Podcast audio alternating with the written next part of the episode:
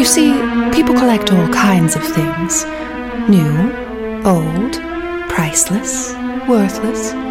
Darling, it doesn't matter what. I simply must know why. Those mothballs shouldn't get to keep all the secrets. This is the Mothball Prophecies. Hello, and welcome to the Mothball Prophecies. I'm Samantha Mashburn. And I'm Jill Huffman. And today we're sitting down with a lovely collector who covers all the fields of collecting, from scotch tape to jadeite. Welcome to the show, Ruth Rosenfield of Squirrel Vintage Shop. Hi, Hi, Ruth. Hi. Welcome. Thank you. So excited to talk to you guys. Oh, Crazy. we are, I am smitten, first of all. I fell in love with your account early on. We were very giddy. Yes. I followed your stuff early on and fell in love with just the beauty of your account. And then over the course of the show, we've had several people go, You have to sit down and talk with Ruth. You have to. So thank you. We are so excited. That's so flattering and amazing. Thank you guys so much. I know I discovered you. I can't remember who exactly was being interviewed by you, but you know, we are all connected on Instagram and I so I was like, oh, the mothball prophecies. That sounds what a cool name. Like being from the advertising background, I was kind of like, oh, that's a really good like Oh, sticky good. name. Thanks. Like we always try to the you know, like when you're trying to brand yourself, like what I had to do, you know, starting out, I'm like, oh my God, how do I give myself a name? It's really, Mm. you know, you're super picky and you just, you don't, so it's uh, like I heard your name and it was like, I remembered it instantly. Thank you. Oh. Thank you. Thank you. Yeah, it's, it's a good one. Yeah, we uh when we were working on that whole branding thing, right? When we were starting the show, Jill and I always had this like we have this tier, right? And if it doesn't make our nipples hard, it's not the right choice. so if we both look at it, we go, Are you? Are you? Yeah. So yeah, I was you know, driving and the name just came to me and I called Jill and Jill knows if I call her, it's a big deal. And I said, What about this? And that's how, that's, how, yeah, it's, it's, it happens like that. Like you're kind of working on it, your brain, you know, kind of is subconsciously thinking what, you know, Mhm. what, what, what, what. And yeah, and it's, it's really, it's a good one. Thank it's you. really, really a good one. Thanks. Thanks. I can see it, I can see it blowing up into something much bigger. well, thanks. And well, and we wanted to be conscious. I don't know that a lot of people are of like, I didn't want to take a name that somebody else was using for obvious reasons, right? Down the road and things like yeah, that. of And course. I also Yeah. wanted it to be instantly recognizable to people that maybe are like, uh, no, are familiar with the Mothman or, you know, and it's kind of the whole, the whole thing. So I, thank you. That's high praise. I appreciate that. Yeah. yeah. It's approved. Thank you. Thank you. Thank you. So, I approve. So we are excited, and let's. I mean, as you said, you know, it, it tinged in your marketing brain. I I love that your career behind the scenes kind of started this collecting for you. So tell us a little bit about what you do for a living and how that started your journey. Right. Um, well, I, I'm a trained um, art director, uh, graphic designer, but in advertising. So I went to um, undergrad for a couple years and then transferred to art school uh, in Los Angeles, which is where I grew up. And um, I think when you're in school, you're trying to, what they train you to do is to try to gain inspiration from and just expose yourself in a way to as many visual ideas and things as possible. And I, it was in um, Pasadena in, in uh, California. And so there were, happened to be uh, great flea markets um, in Pasadena, two of them, one on the first Sunday of every month and one on the second Sunday of every month. And then a couple others started to develop. This was a long time ago in, in the early 80s and um, so I just my my uh, my husband now, who is also an art director, and I were both started school at the same time, and so we just started going to every Sunday morning to these flea markets just to walk around and sort of just to get I don't know uh, design ideas, Yeah, you know, and we we were being trained in typography in you know layout in photography in i mean you do everything at the school. You do even transportation design. You do product design. And so you just you know they were like open your mind expose yourself to anything you know like you because you don't know where ideas come from. They You're just right. kind of almost have to soak in everything you can every stimuli. We saw every movie pick up a magazine you don't know anything about read that you know just op- expose yourself. Mhm. so i think that's kind of where it started um an appreciation for um, old things, you know, and just for design and Mhm. stuff. And so I think you, um, we, you like what you like. And, you know, it, that's the other thing they teach you is like your personal taste is what you have. Mhm. That's, that's your Mhm. brand, you know, what you, something no one can take from you. And so your judgment, and that's sort of what you're doing in art school is you're trying to train your judgment, train your eye. And, um, so we started collecting, of course, Yeah. because you know we didn't have a lot of money, but because we were going to school. But we we started, you know, buying things we liked, and we just would go and get inspired, and and that's where it started. Um, and I don't know, it just blown up from there. So I love anything that's an advertising piece has fantastic typography. I love color. I'm never going to be a neutral, you know, one of those white farmhouse type people. I just, I just, uh, I just find inspiration in things that are um, graphic, that are. It doesn't even have to be something like a lot of stuff I collect isn't collectible. You know, it's not. It's just appeals to Mhm. me, and I appreciate it sort of for its design and its aesthetic value. But it doesn't. It, I'm not really into like collectibles, like expensive collectibles per se. You know, some of them do go into those categories, but not that's not my intention at all. As a collector, I just kind of buy what I think is cool. And I Yeah. found that really Yeah. admirable when I was reading through your questionnaire was that you don't collect what everybody collects, right? Like in quotes, right? Like I collect weird advertising stuff and shit that people are like, "Why are you Yeah. keeping that?" I'm like, "It's cool." Mm-hmm. And I Yeah. loved that you said um, in the book that you're published in that you said your the stuff in your collection you don't look for it for value, you look for it for the beauty and how it adds to your, you know, what you love to see. And I love that. Right. I love that so much. Mhm. Yeah, yeah. It's it's um, it's hard to when when I'm buying to sell. Also, I don't like. It's hard for me to buy things just that I know they're going to sell if I don't really like them. Yeah. Yeah. Like, I, I, I'm almost like, okay, if nobody buys this, if I'm stuck with it, do I still like it? Like, do I do I still want to look at it? Because I don't even want to look at it if it's ugly or Mhm. I don't know, whatever. It doesn't appeal to me and it's sitting on a shelf somewhere. I'm never going to pick that up and like want to sell it or Yeah.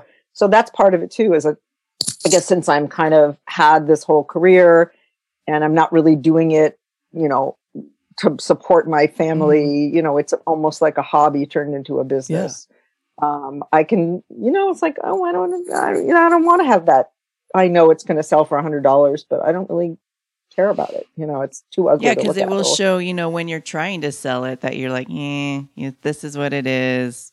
You know, here's what I want. Because Mhm. nobody's going to want it kind of that. comes across, Yeah. right? Like, Yeah. yeah, I like like my enthusiasm when I make um when I photograph stuff. It's it's almost like I'm inspired by the thing. Mhm. So if they're not if they're not inspirational or they're not the design of them isn't it, it doesn't like move me, you know, it doesn't speak to me, then I it's going to come across. Mhm. You know, like that's I just have I won't be able to sell it. Yeah. So The passion has to be there in order to make it desirable, right? And I love also yeah. that you had an era before Pinterest, before Instagram, before all of these things. Like I did similarly in my hairdressing career. Early on, if you wanted to see hair, you had to go to shows, you had to go out and about, you had to go and Yep. see things. You couldn't just type Yep. something in. And I love that No. you had like the, a tangible approach to even just graphic design, right? To find Yeah. what aesthetically looks great. And I think too, you know, I love old advertisements because of the structure, the colors, the imagination that went into it. Mhm. And now everything just seems very like utilitarian. I'm like, if these companies like Pyrex or Sunbeam or whatever took the time to like have a vintage ad campaign where they revisited Oh, yeah. Mhm. Oh yeah, they'd be huge. Hire me. Yeah. No, I mean when I was in art school, there were no computers, Mm. so that's how long ago. Like, like I had to hand draw my typography in my ads.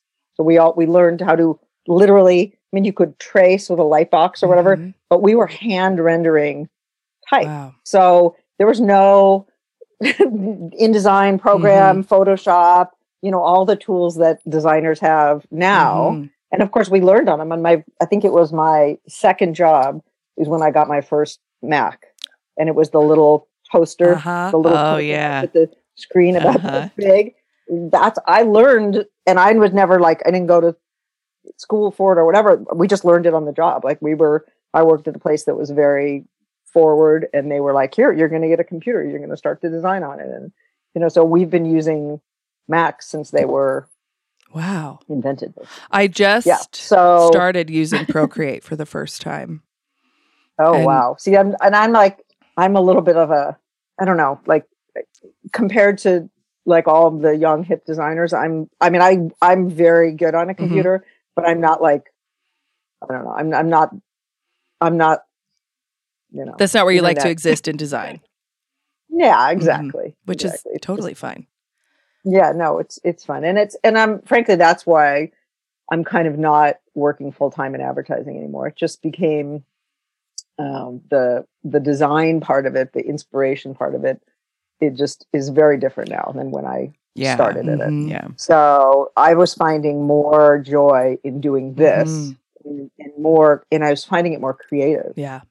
and it was like you know scratching that itch of create of creating something more than my day job you Mhm. know my kids were already out of college and they were you know which was you know so with, i didn't have the financial need to um you Yeah. know keep going in advertising i've been doing it for over 30 years so Yeah, that's a and a- Anyway. a long time to be in the progression of it, right? Like there's Yeah. I'm only aware of it because of creating a brand for this, right? And l- going through certain channels of finding the things that were ours and ours alone.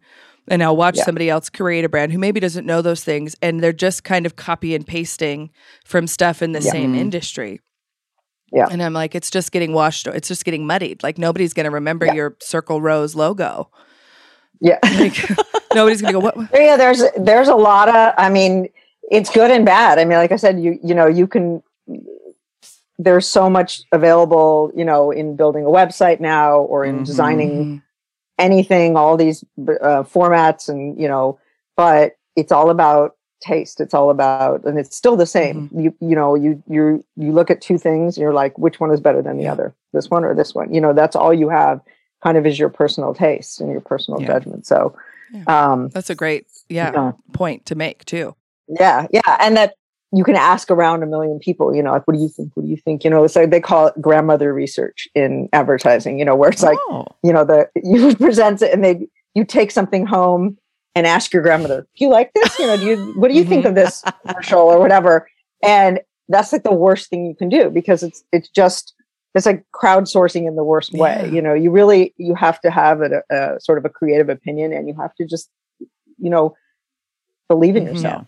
I think in what you're doing. If I took anything to my grandma that I've created, she would just be like, I just, I don't know if I really like that. Yeah. Like she, she always has hated that I didn't go back to blonde hair.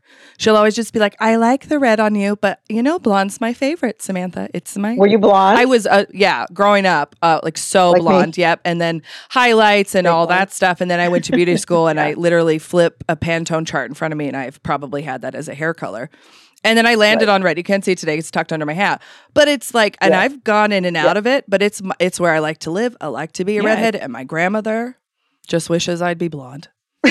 she just wishes. and I was, you know, I was kind of struck like that. We always ask people, you know, kind of where their collecting journey started, and I giggled at the fact that she said, "Well, my mom had a lot of stuff, but it was like grandmothery because that's my house. Like my mom had stuff, but my grandma stuff is."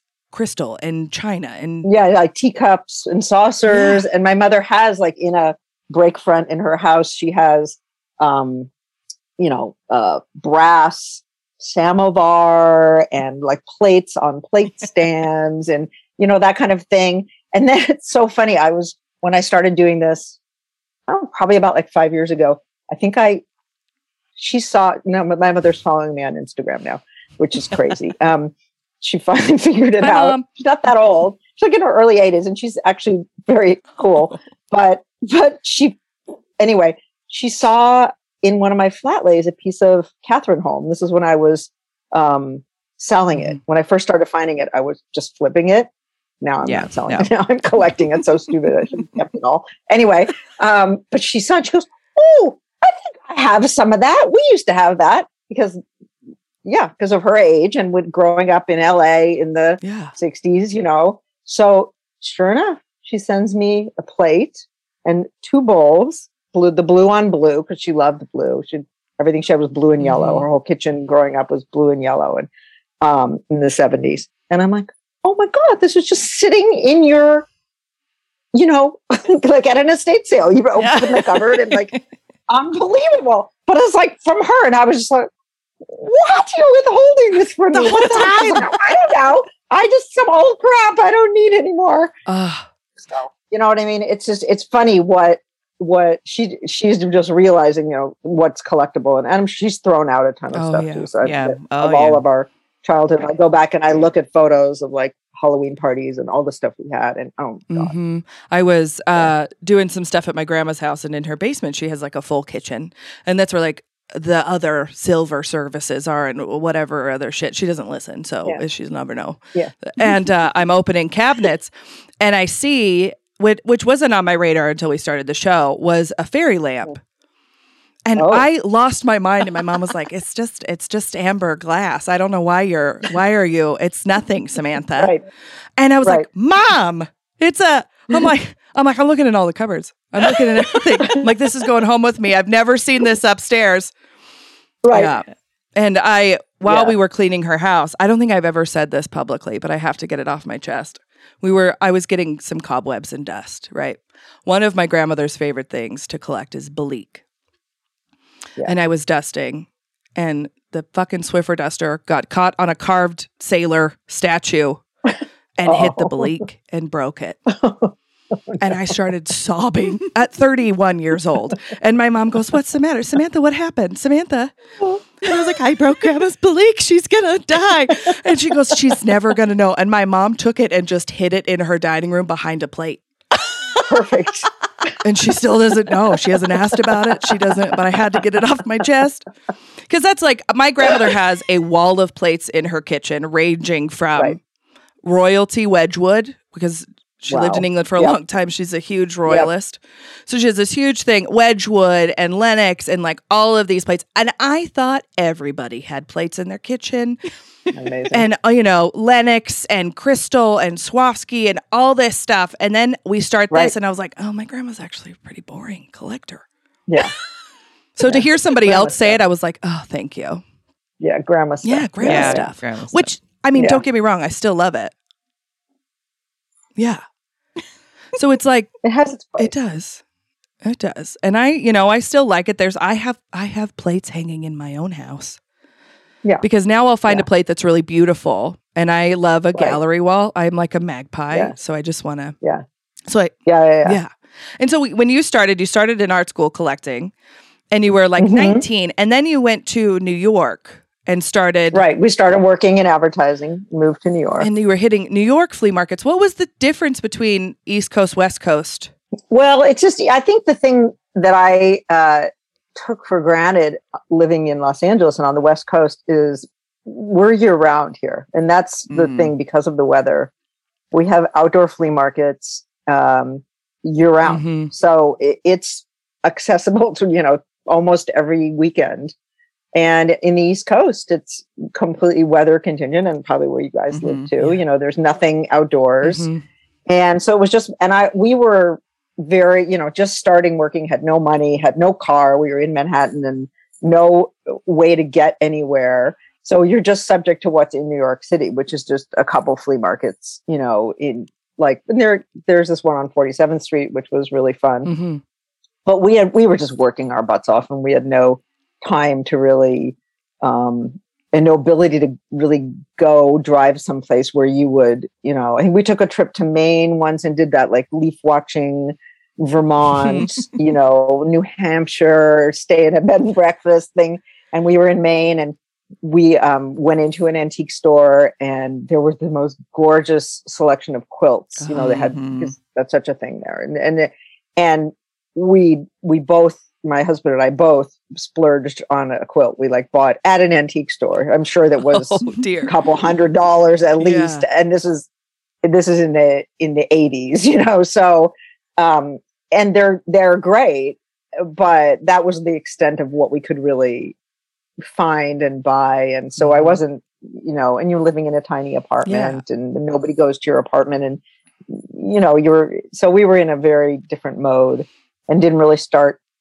back with the collect until we moved back to California, which was Well- we were in New York for for four and was the plan to move back to California at some point? Um, you know, we didn't know. Uh, the- New York was the center of advertising, Mm-hmm. and um, my husband was completely focused on working in the advertising field in in New Mhm. York. Um, when we met, and so I just sort of followed him there. I was like, all right, and got a, a job offer, and it was a great one. And it, it is like it was like the end of Mad Men. Like you could still the people, the places we work, we worked in big advertising agencies, and it was like how Mad Men was at the end yeah. that's kind of what we went into in the 80s. It was just sort of the, there were a lot of guys like that, like Don Draper guys still working at the agencies we worked at in New It was really, Wow. now that I understand that era, it's really interesting to have come in at the tail end of that. Yeah, and So, experience yeah, that. yeah.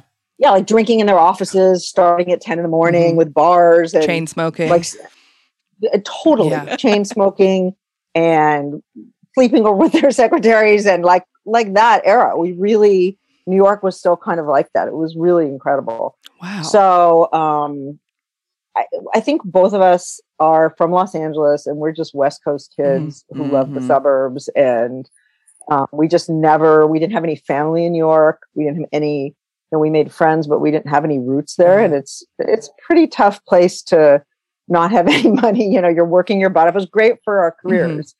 Um, but it, it, it was really uh, it was really hard. It was, it was really really hard. So we lasted about four years and then um, we got engaged and i just said you know what? I don't think i want to be an east coaster you know Yeah. i just i i want to try to, i want to move back and we both our families are in los angeles at the time and so we both got jobs we um i transferred within my company that had an la branch and my husband got a great job in la and so we and la was kind of happening more creatively Mhm. we were just because new york was the creative center of advertising at the time and um we were back in la got married and had our daughter and and then he got an offer in san francisco which is where we are now and that's right with the whole tech boom started happening and so all these great jobs and all this creativity all these agencies in san francisco were just blowing up and doing amazing work Mm. and that's how we ended up here. We we we were in LA for I think four years back there, and it just didn't. Even though we grew up there, it was just kind of didn't fit us anymore after living in Manhattan, living in New York. Mhm. It, LA was too sleepy Mhm. and not enough happening. And New York is really an incredible place to live, especially when you're first starting out. It's like twenty four seven Wow. amazing. Yeah. So the Bay Area kind of suited us. We got a house in the suburbs, but we were working in the city. Oh, So we had some city and it was really creatively like just really, really happening. And um, it's just a better fit for us overall. So we've sort of been here ever since. wow. And yeah, and then it turns out to be just like uh I don't know, just more like a real place. Nothing against LA. I love Yeah. it. I'm from there. My family's all still there. But it's just it, yeah, so I just didn't want to raise kids there and um uh you know, this is it's so beautiful where we live. It's it's just naturey. I live like just 20 minutes out of San Francisco wow. north, just over the Golden Gate Bridge Oh wow. and it's just the most beautiful little i don't know hamlet here Yeah. it's just I, I love it and but we get we go to we're we can be my husband and son went to santa cruz yesterday just for the day we can be in napa Mhm. the city you know we're i i drive so much now for estate sales and um i am all over the bay area so it's really accessible to a lot of places and Yeah. it's we're really happy I love so. that. And I grew up in a really rural place. And, you know, moving to where I live now was kind of that same thing. Like you have the best of both worlds. Like it's a smaller Yeah. city, right? You have all the right the busyness, but still is very much like small town. It's a couple hour drive here or there to bigger cities. And when I do travel, I used to travel for work. I worked for uh, a hair care company as an educator. oh When I would Yeah. travel to big cities, I would just, I would have had enough by a week. I was like, okay, I just want to go back where like somebody is walking into the store with like their boots covered in either shit or mud and they hold the door open for you, right you know, right. and instead of Yeah. somebody like I say, hey, and somebody goes like, what do you want? What do you after? Yeah. So that's Yeah. That, it's a you know it's the best of both worlds. well, especially if you're raising kids too. I just think it's really, you know, Mhm. you you start to, you know, it, it was a lot. I mean, I was I was working full time, like a really serious job, you know, with the whole time my kids were growing up, Mhm. and same with my husband, and we were just we had two huge careers, and so I really didn't. I couldn't even imagine how to do this other side of the business of, of vintage. You know, I think at I was just collecting, going to flea markets when I could. You know, we have a lot of great flea markets here in the Bay Area. And so I was just sort of collecting while I was still working. And I didn't really get it. Like, how do you how do you find stuff? How do you, you know, I couldn't imagine how to do that part of the business. And I think only until my career sort of just I just got kind of bored over it. Yeah. You know, it's just burnout and you know, it was just it, it's just it's a very different business now with the advent of the Mhm. internet and stuff. Um, it's really changed advertising, and so I just started to figure out. And I think I had more time too when you have little kids and a full time job. you don't have the time to get up at the crack of Christ and Mhm. and get in line at an estate sale, and it's the weirdest hours, and Yeah. it's you know. But so I just got sort of more, you know, as my kids you know got older and driving themselves and then going to college and i just all of a sudden had uh, more personal time and sort of figured out how it all works and you know got really interested in, in doing this side of the business so it's it's uh it's been really really fun I and I Really, love really that. I'm kind of in the and so is Jill, right? I have a four year old and Jill Right. has what are they, 14, Jill? Yeah, they're 14. 14 year old twins. oh wow Yeah. oh i can't even imagine oh my god Don't Yeah, worry. Some that's- days I can't either. yeah. yeah you yeah that's well, yeah. But it's like, you know, I'm Wow. at that, you know, kind of time where I will not take my child with me to an estate sale. I just will not do that. or anywhere No. Yeah. Like I don't like to shop with my kid. I love my kid, but like taking him to somewhere when I'm trying to either source or just look for myself, it's like trying to keep him Oh, no. like n- to not be insane in public because he's a pandemic kid Oh, yeah. too. So he has like no rules when Oh, it's in the store. He's yeah. just psychotic. I can. I, I mean, I. I don't. That's the first thing when this pandemic went down. I I took immediate pity on anyone with children, like of any age. I mean, Mhm. honestly, who weren't adult, uh, uh, like even teenagers. I feel so bad Mhm. for what they've missed out on, what they're. What, what, but to a four-year-old to explain, or two-year-old Mhm, at the time, to be able to explain what's, or just deal with Yeah. them, is just the hardest hardest hardest i was even happy my kids were out of college and they didn't have Yeah. to deal with my daughter was just finishing grad school um, and had to go remote for the last whatever 6 Mhm. months of it but my god Yeah. It's hard to even fathom And- really. And like while mm-hmm. you know I was going through it and he was 2 at the time, like he didn't go to a park until he was 3. He did not start going to the grocery store regularly with me right until course. this year. And like the other day he Oh. just like took off from me in Walgreens cuz he doesn't know. Yeah. You know, and he refuses to keep a mask Yeah. on his face and like so it's just kind of like uh uh, yeah, it's like retraining him to exist in the world. Like his his 4th birthday is coming up and I was trying to Yeah. think of a place to go and now we're probably not going to do anything because of what's going on. Right. And I was like if I take him to a place that has an indoor, you know, jungle gym or whatever. I'm like he doesn't right. even, I'm like he's going to like just be insane because he doesn't know how playground equipment works the full way. And so yeah, I just was It's- like it's, uh it's it's so oh my Yeah. god i just can't even imagine I really feel for you oh, guys thank you. i really do it's just it's it's it changed everything i mean Yeah. it's it's incredible And it's So- you know, like you were saying, like shifting into different pathways. You know, it, it- I work as a hairdresser. Jill works as a nurse, and it was you know I was off for ten weeks, and I was like, let's pivot, let's figure out.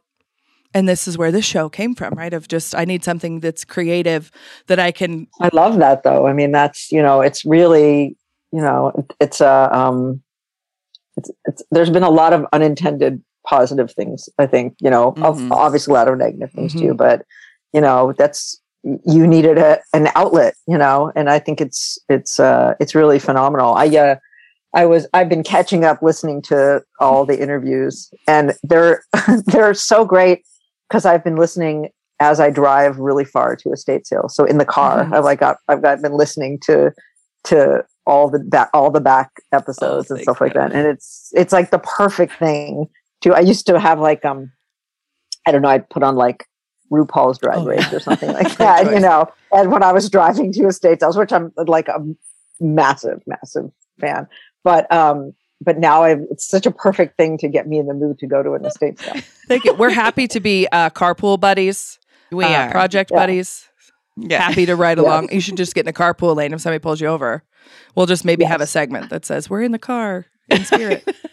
Exactly. and when you so when you started to shift from um like kind of dabbling and kind of doing whatever, was there like a switch that went off in your brain that was like, I'm going to start selling some of this? yeah i think what happened was i, I think i just uh, i've started asking people at the flea, big flea market um, that i go to now like i don't know made friends with a couple dealers that i would see all the time and um, just figuring out even how to look up an estate sale what it you know Yeah.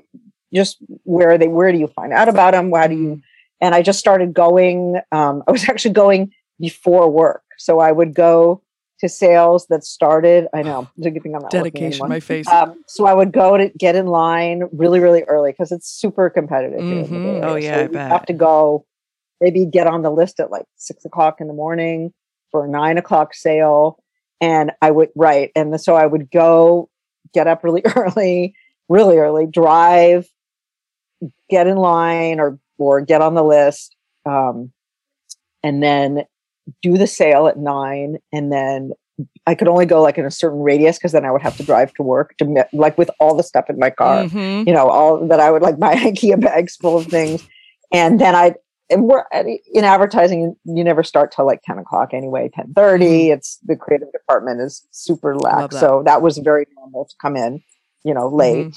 And then, um, and then I'd get all my stuff home at night, and I'd be like, "Where did I buy this morning? I can't even remember anymore because I'd had a whole day of work."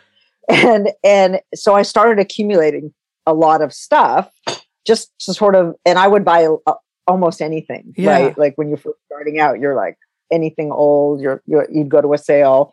Then my husband's like, "You're gonna start selling some of this, right? You're gonna start. You're gonna figure it out, right?" Like, and I was like, oh, I don't know if I could sell at a flea market. Like I got really, I didn't know, you know, I got intimidated by that Mm. part of it. But so then I, I started to accumulate so many things. I was like, yeah, I think I have to, I have to start selling. And, um, I tried being in a couple collectives, um, here and, uh, while I was still working, I, so I got a booth in a, uh, one mall and then with small, like small stores Mhm. and t- both of them were in totally different areas, not very close to my house, so it was difficult to keep going and refreshing stuff. Plus, I was working full time, Yeah. so I could only do it on like Saturday, and I barely made my rent. It just isn't like a thing here, like because I think we have flea markets Uh-huh. all year long. The you know, I know a lot of people go to even thrift stores, like they just it's not a place to get stuff or to sell stuff. It's, it's I don't know. The Interesting. whole Huh. thrift store and collectives. I know in other parts of the country it's huge. It was terrible for me. I barely made my rent every month, and nobody liked my stuff. Mm. And and I think that's when I started on Instagram, and I started to get. Um, I started doing flat lays because I would just take a picture, spread out everything I bought at a sale, and take a picture of it because I'm a very visual person. I can't really do the Excel spreadsheet, type in, you know, I got, you know, three cups and four, you know, and like put the price in. And I know you're supposed to keep track of your stuff you buy like that, but I can't do that. I just don't. Mm-hmm. I love that. Like I, I can just, I just write down where I was and how, how much, because you know, you go into a sale and they just, a lot of times things aren't priced and you just buy a big pile of stuff and they're like, yeah, that's 50 bucks for their whole pile. Yeah. Okay, great. You know, I, I can't assign a price to everything. And, you know, it's so anyway, that's how I started doing the flat lays is I started just doing it as a visual record of, so I could remember where I was. Because then you go to one the next day and then you know how that is. And then the next day, and then you stop here and you're like, I, where was I? What this week? It's, I don't, can barely remember where I was this morning, you know, that kind Yeah. of thing. So, and it's a blur when And- you're shopping because you're just like putting stuff in your bag and Oh yeah. Oh yeah, yeah, yeah. It's it's crazy.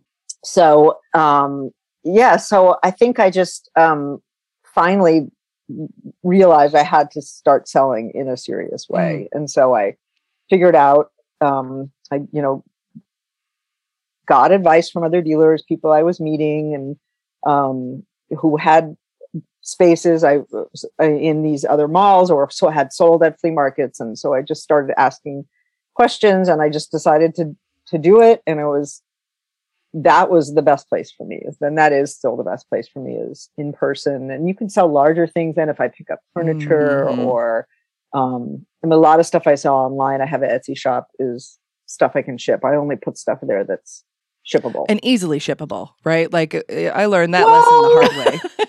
kind you know i have two i have two i mean you learn you know yeah i would i started when i started doing it i think i had some stuff that was bigger and that's a big pain to Mhm. ship and or just finding the you know i started building up supplies. I have a huge box hoard now. I have friends who save me all their boxes from Mhm. amazon and i buy i hoard packing supplies. I'm sure you do the same Yeah, the one side of my basement you is a shit show. yeah. Yeah and we have like a mudroom in our in our house that's like oh my and everything is in my house. Okay so i don't have a storage space or anything like that. I've sort of figured out that i don't want to go to that level of getting a storage facility Mhm. because i don't want to i really want to do I do mostly smalls i don't really do Yeah. Yeah. furniture and if it is it has to just live in my backyard or in my garage my side of the whole garage we have a two car garage my husband has his tesla with the like electric plug all nice and and my side is just crap. Just like all my bins and all my stuff. Mhm. and then my car's in the driveway I just feel so warm and welcome right now because it's like you're describing my existence. Uh, dining room table. I know you have the dining room table. Mine is literally like that's my workspace you know? And then every once in a while my husband's like okay so you're gonna like sort all this and put it away right and we're gonna be able to sit here or like at least just look at a clean table I feel like He's a Jill li- sent you pictures before we sat down, and she was like, "This is who Sam really is." I know. no i mean this look this is my like, Literally, I was like, "Oh, area. it's like my house." Like you can't see Yeah, the stuff on the so- floor, like just out of frame that I threw yeah, off no, of this. No, no, no, no, it's like it's it's there. Mhm. It's all it's that's just exactly what's going on here. So it, I think that's one of the really hard things too is the the the stuff. You know, just just cont- and every once in a while I just get overwhelmed with all Yeah. my stuff, and I'm just Yeah. like, ah. Well, and you had mentioned it too about, you know, when you start, you just kind of buy everything vintage, right? You're like, oh, I've seen this, I've seen this, I've Yeah. seen this. And now, you know, Jill and I have been like making piles to go back to the thrift store because Yeah. it was kind of just that that like feast or famine, like, well, Yeah. I gotta, you know, this is this and this is that. And yeah, Yeah. also finding out like what I like to collect has changed so drastically Mm-hmm. Yeah. since and also you discover things All too, the right? damn time. Like that's that's what's happened to me. That's why I ended up with so many collections. Mhm. It's like so, like I said, like even like Cathrineholms. Someone told me when I first started, "Oh, if you ever see this lotus pattern, Mhm. you know, pick it up, you know, at the Goodwill or wherever you are, you know." And so I started seeing it. You know, once you're aware of something Yes. that you're just not aware of, Mhm. you're like, "Oh, okay, I'll pick it up. I'll start selling. You know, it's good." And then you start to go, "God, I think I really like this. I think I want to." Why am I selling it? I think I should start collecting this. And then I just started, you know, and then that's exactly what ha- keeps happening to me. Is that I mean, it's good because other things I keep for a while and then I'm willing to let go. Mhm. Yeah. And so that that is the nice thing. You start to realize what's out, how much of something is out there. What's what's what are you going to see again, and you don't need to pick up or you don't need to Mhm. pay X Mm, price yeah. for. You know that you know you're going to come across it again, or if you're not, you know something rare, something unusual, something I don't know, condition wise, whatever, whatever, a rare piece. Um, that's kind of the, I love that part of this business is the finding something and then doing the research about it and learning like history Mhm. and learning. Uh, uh, it's so fascinating. I'm not really a history person, you know, I've never Mhm. really gotten into that, but I have learned so much about, about, you know, everything mm-hmm. by by just by discovery by finding things that appeal to me and then learning about them. You know it's it's really a great part of this business. It's really really i i love it. It's fascinating. It's like in a way that's like that that just finding something cool and then learning about it is and then I'm like, oh yeah, I can sell it. Yeah. You know? That probably Yeah. drives my collecting more than anything is when I learn about something. It just I'm like, oh, it just means so much more. And like like you were saying, like the vintage Baader-Meinhof of like learning about something and then realizing how many times you've passed it and not picked it up. Oh yeah. Oh yeah. And know. then, you know, then seeing Kills it me. and trying to keep cool.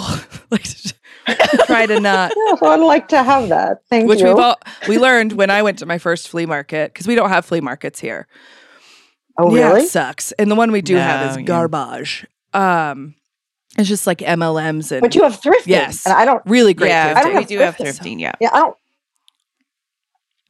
I I see I see those people who post the thrifting videos and it oh Mhm. it kills me art like it there's nothing here. It, thrifting is non-existent. They're just so bad. It's so crappy. I know people find stuff. I just yeah, I have the worst left thrifting and I don't even go anymore. Yeah. and ours is Ugh. ours has become like you know oversaturated with resellers because of the pandemic, and that'll thin back out, and that'll you know it'll go back to where Yeah. you can find great stuff in the wild here. But it's kind of like. You know, there's a lot more like a, you know, that when they bring the carts out that are filled with vintage and people are just like hawking, like they're Mm. Oh, yeah. You know, and so if there's a lot of those people at a thrift store, I just did leave. I'm just like, I don't want to, you know, Right. I'm a firm believer Do in you guys like have the good vintage do you have the the good people. yeah. Do you have the Goodwill bins? Do you have any of those? Not The here. outlets? closest one is like you seen three that? hours away. yeah. Oh, And I went for the first time last year for my birthday. And I had we I Fun. literally my friend Melissa and I were like a, it was a 24 hour trip to Salt Lake and I was like we're going to fuck it up. We are going to find as many antique stores and thrift stores and we're going to find an estate sale. that's so fun. And so we took her car and took the seats out of the back. The, I love it. and we lit, we filled it in 24 hours. Filled it. And I That's was amazing. googling stuff like in the Salt Lake area. There's tons of thrift stores, and I saw the bins, and I was like, "Bitch, you want to go to the bins?" And she was like, "Yes." And this blanket that's on my lap was from the bins. That's awesome. Yeah, and so bit, I there's only like one, I've only been to one bins, and it's down in like um Monterey Mm. down there. Um, that has been decent. I've tried a couple others. Eh, There's only you know they're you know they're really spread out, and they've just not been good. But that one was what an experience. Oh my god! Like that's that's the best thing. You know, and just it's so disgusting and so great Oh, at yes. the same time. but that's well, that's our only our only it is, and that's been my only thrifting, if, as it will, experience. You know, here that's been anything because it's just here it's just all about estate sales. yeah, and that's what I've noticed with Mhm. some people we've had on from California. Is it's a lot it's a lot more estate sales than we have here. Yeah. And we'll have to Yeah. cover the bins in the curio corner because we've talked about, I don't know, like I wasn't really aware of them until we started this show. But I do have to Yeah. ask, we ask everybody, like, what is your like estate sale or flea market strategy? What do you Mm. do?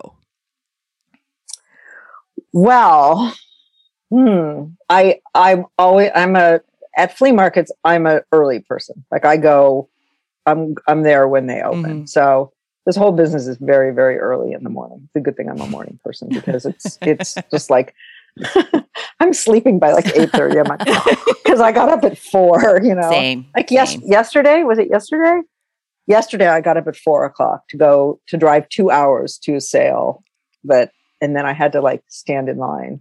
You couldn't even like sign a list. Oh, Anyway, wow. so I guess I the one thing I do do is I try to look as crappy as possible.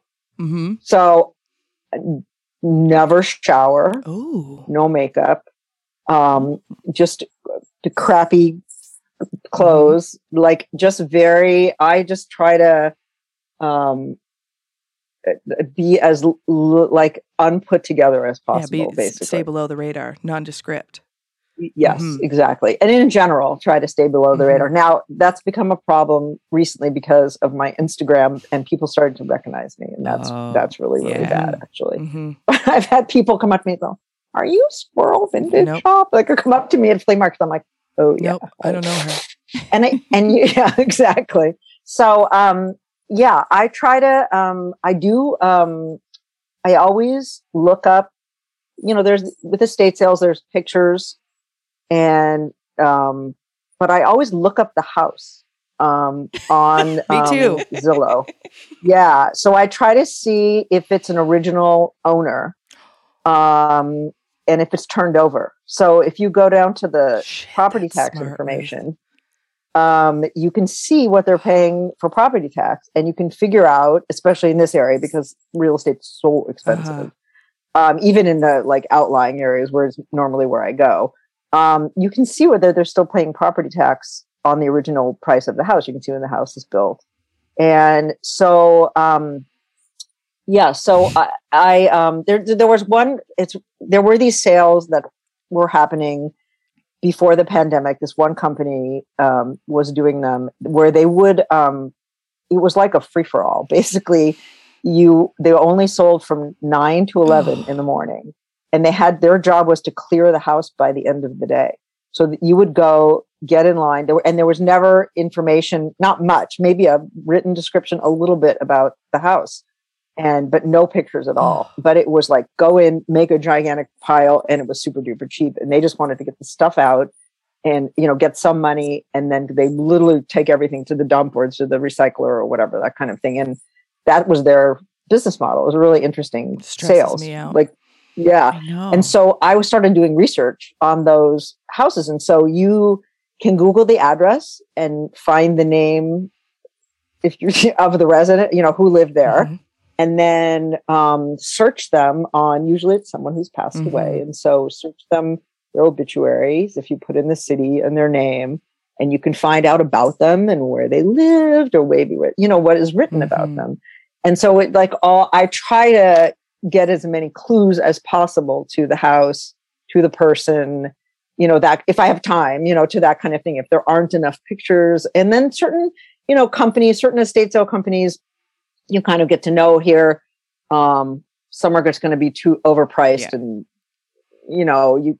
I don't know. Like I over it, avoid like certain ones. yeah. Yeah. unless the stuff's just amazing and the Mhm. house is packed, packed, packed, packed, packed, packed, packed with stuff Mhm. and you know there's going to be a lot of digging and that everything won't be priced but there's you know you just get to know all the different companies and how they operate and which ones to sort of gravitate towards look at you know what you know, that kind of Yeah. thing and so it's just it's i just try to do that kind of research um as much as possible and then just try to be very first on the list i mean that's the, whatever you have to do whatever you have to get there and depending on the area and how far i have to drive Mhm. and um and i i do i do drive pretty far i'll kind of go um wherever the stuff Yeah. is you know i'm i'm not just going to stay in my area and go to whatever i'm subjected to around here and where i live um in marin county real estate has turned over too many times Yeah. and there's no old stuff yeah. so Yeah. there's there's no original owners, and that's really what you want to find is like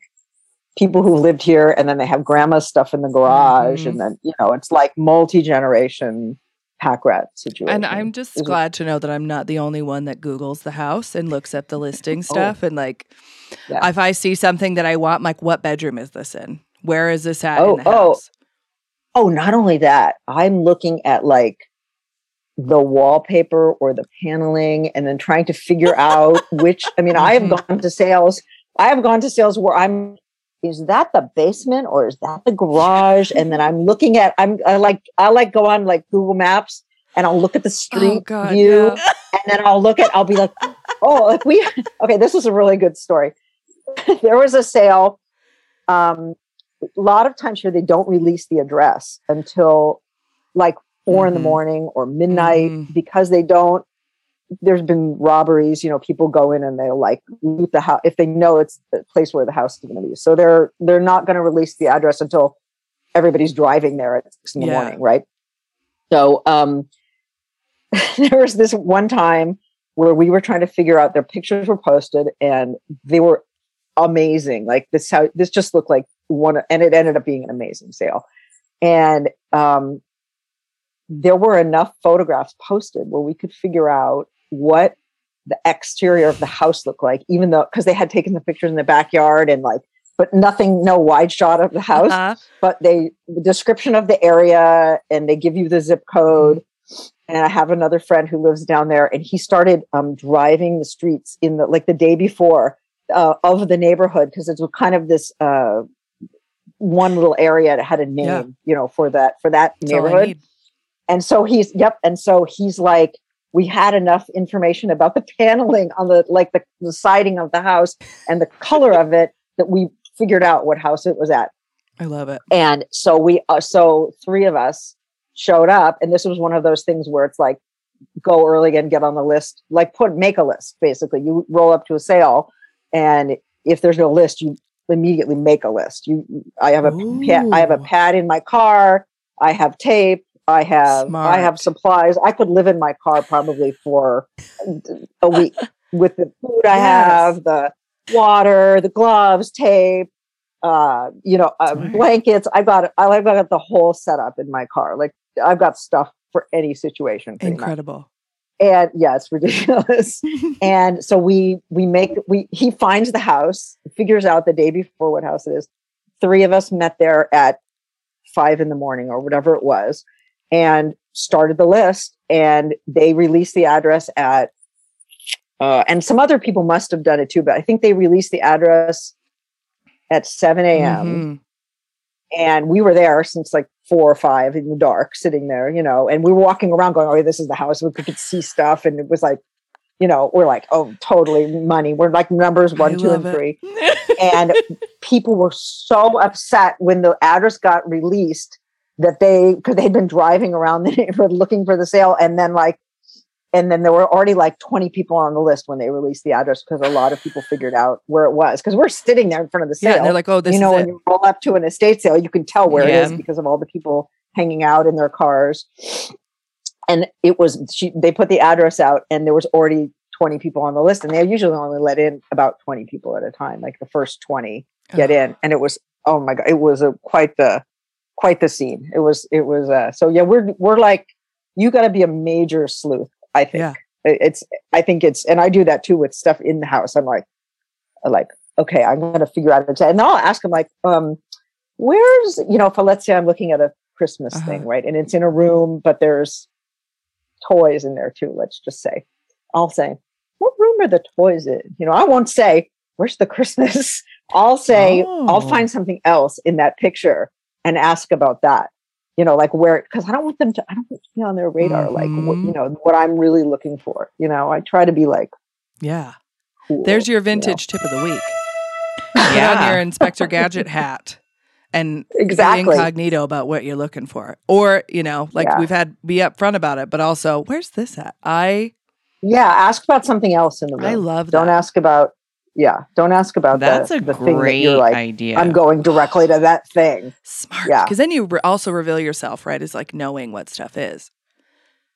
yeah you don't you you you know when i've had that problem you know um and everyone kind of does it you're standing in line and like what are you here for what do you what do you Uh-huh. collect what are you looking for you know do you go up a, s- you know like you're trying to figure out the other Mhm. people What's my you know, competition? around you you know your competition Mhm. exactly if you don't know like a lot of times i know who my competition is on certain things when i'm at certain sales if i go there and i see people in line i'm like oh the christmas lady behind i can just go directly to the christmas i can get my hands on that Yeah. first.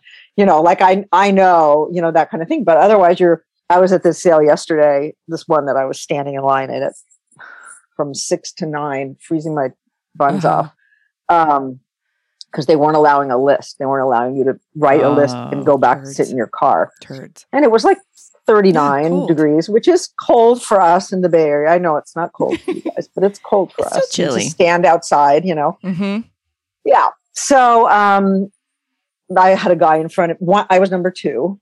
And um the guy who was number one is like, So what do you collect? Like you tell he was totally doing it to me. And I'm like, oh, I'm like, you know, he was like, I just do clothes. I'm like, okay, I'm not a clothes picker. I mean, I'll, I'll buy clothes when I see Mhm. them, but I'm not, I'm not going to be your competition for clothes. And then he was all of a sudden very nice. He was like, oh, what are you going for? Okay, I'll help. uh, we'll- You know, like it's, like it's, Yeah. I'll help you. Like, you know, we'll move, you know, if I see something for you, I'll, I So, love when that happens, right? That camaraderie. I've had it happen a couple times. Yeah. And you're just best yeah. buds for while you're picking in one room. And then you never see them again, right? It's like a date. You're just Yeah. like, thanks. and then you're out of there. Which Well, now and now, although yeah, although now I follow him on Instagram. Oh. He we, we figured out we're both on Instagram, and um, I might have something that he wants, and so I'm going to send him a picture, and you know that kind of thing. But yeah, oh yeah, and I do that all the time. Like if I know I'm with at sales with friends, you know, because there's several people who um, I I just there's so many great people doing this business, but there's a couple gals who, here who I just love being at sales with, and I their markets are they're different. They bought different stuff than me, and they had so if I find something for someone, I'm like, oh, here I found this for you, and Yeah. I'll just pass it off, Mhm. you know. And same at a flea market too. Like, and people do that to me. They're like, oh, there was this um thing over on, uh, you know, there's that guy over there has, you know, some things you might want to go look at, and you know, and they're tipping me off too because they're, you know, it's it's like Mhm. like you said, you kind of get pickier about what you're Yeah. buying Mhm. and I've done that too. I've sort of purged all the stuff that I just was picking up randomly and you know that I don't want to have anymore. And I'm I'm really trying to be much more in my lane, you know, staying in my lane as far as um you know, and yeah, you can go out a little sometimes. Like I say, like sometimes, like this is what I bought this morning at the. I'll show you Oh, what I bought at the flea market, which was really crappy Oh, this morning, it. unfortunately. But um, I bought. This is what I bought this morning. it's a beautiful like Tiffany blue rotary phone. It's, Oh. Yeah, yeah. So it's a, and I don't typically buy phones. Can you see Oh my Yeah. God. Oh, So Anyway, um, Yeah, and so yeah, and I was just like, there was nothing else to buy, and I was kind of like, all right, Mhm. well, I you know anything blue or pink usually sells. You know what I mean? Like I kind of like you know like with Pyrex. I know Pyrex is like a huge thing, but I really only pick it up if it's pink or blue because like, Right. that's I think those are going to always sell. You know, and um and I like it too. Well, so. and one thing we didn't get into, and we're we're running out of time, and I'm like, oh shit, Oh, I'm sorry. no, sorry. God, no, please, this has been Yeah, this perfect. is so fun. this has been, but I so I was reading through like your current collections, right? And when you're saying like I'm not your competition, and we talked about at the beginning of the episode of the stuff you collect, like a couple of things that like caught my attention were like the tape stuff, yes, post yes. office stuff, bread bags, coffee cans, nut tins, like all of this like uh ephemera, I guess it would fall under a lot of it, right? Is that like just a graphic Yeah. stuff. Like I think I like all that stuff because of the the graphics. Yeah, somewhere I don't know. I found that the first plaid, you know, Scotch tape thing, and then I I don't know why I just started. I, I love them, and I the metal tins, and I just started finding them, and and now I have this huge collection of tape of all kinds, brands, mostly Scotch, Yeah. but then there's other brands, you know, and um, they're almost in every garage, junk Mhm. drawer, workshop. They're they're they got used for all kinds of things. I don't, you know, I love things that are useful. You know, that obviously have like a other purpose Yeah. and jars, tins. I find a lot of that in the garage. It's like old guys, you know, Mhm. keeping you know the cool peanut butter jar with the cool lid or the you know nut Yeah. tin, and they just have nails in it. And I'm I'll go into the garage and I just you know I find the tins and then I just dump out the nails into a box or something, and then just I'm, I'm like they're like oh you want the tin? I'm Mhm. like yeah th- I just want this. They're like oh it's a dollar. Yeah, whatever. garage and Things like shops are like one of my favorite places to Mhm. go through Oh, for yeah. that reason. I love tins. I love tins. Oh, yeah. and little Yeah, it's just things like that. it's the graphics of all of those things. I don't know why why like those things appeal to me, Mhm. but they just they just do. I mean, it's just I'd like to have I don't know, Yeah. it's surrounded things with like I said, typography, color. You know, it just ticks all those boxes. You know, all those kinds of things. It's an advertising piece. Yeah. You know, Yeah. basically. Yeah, So um, I love that. I love that. Yeah, yeah. It's it's um, it's. it's very hard to define, but you know, it actually it felt really refreshing to read your list, right? Because I feel like sometimes too, when we ask somebody to be on the show, like, "Oh, I don't have any collections," right? Or you start to feel a little like, Right. "I'm not," you know, you fall into that trap of like, "I'm not collecting Pyrex," or "I'm not collecting what everybody else is collecting," seemingly right. on Right. Instagram. And like reading through yours, I was like, "Oh, this feels so nice," because I am such a magpie.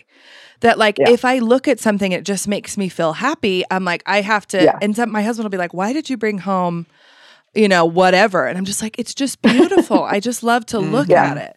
So it was really Yes, nice yeah. to and we'll I will read your whole list in our the Curio Corner today, just to- because it was really nice to look at it and be like, okay, like I don't even think it's that's the complete list. Honestly, so I kept good. thinking of things like after that. It's it's it's absolutely crazy, and and and I even feel bad having a collection. Like my biggest collection is my Fire King jadeite collection, mhm. which I started collecting way before it was what it is now. I cannot believe. Literally, that's going to be my retirement because I have so much of it. It's it's absolutely ridiculous. But I've mostly picked it up when it was, you know, not before it was really Yeah. popular.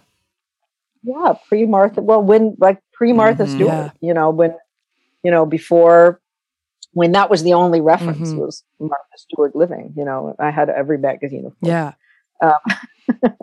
but yeah so i almost feel bad now having that collection because it's it's not i mean i use it it's like that's our everyday Oh, I love that. yeah yeah that's that's i have many many servings Show And I don't know that we've ever had Um, anybody on the show that collects as much jadeite as you do.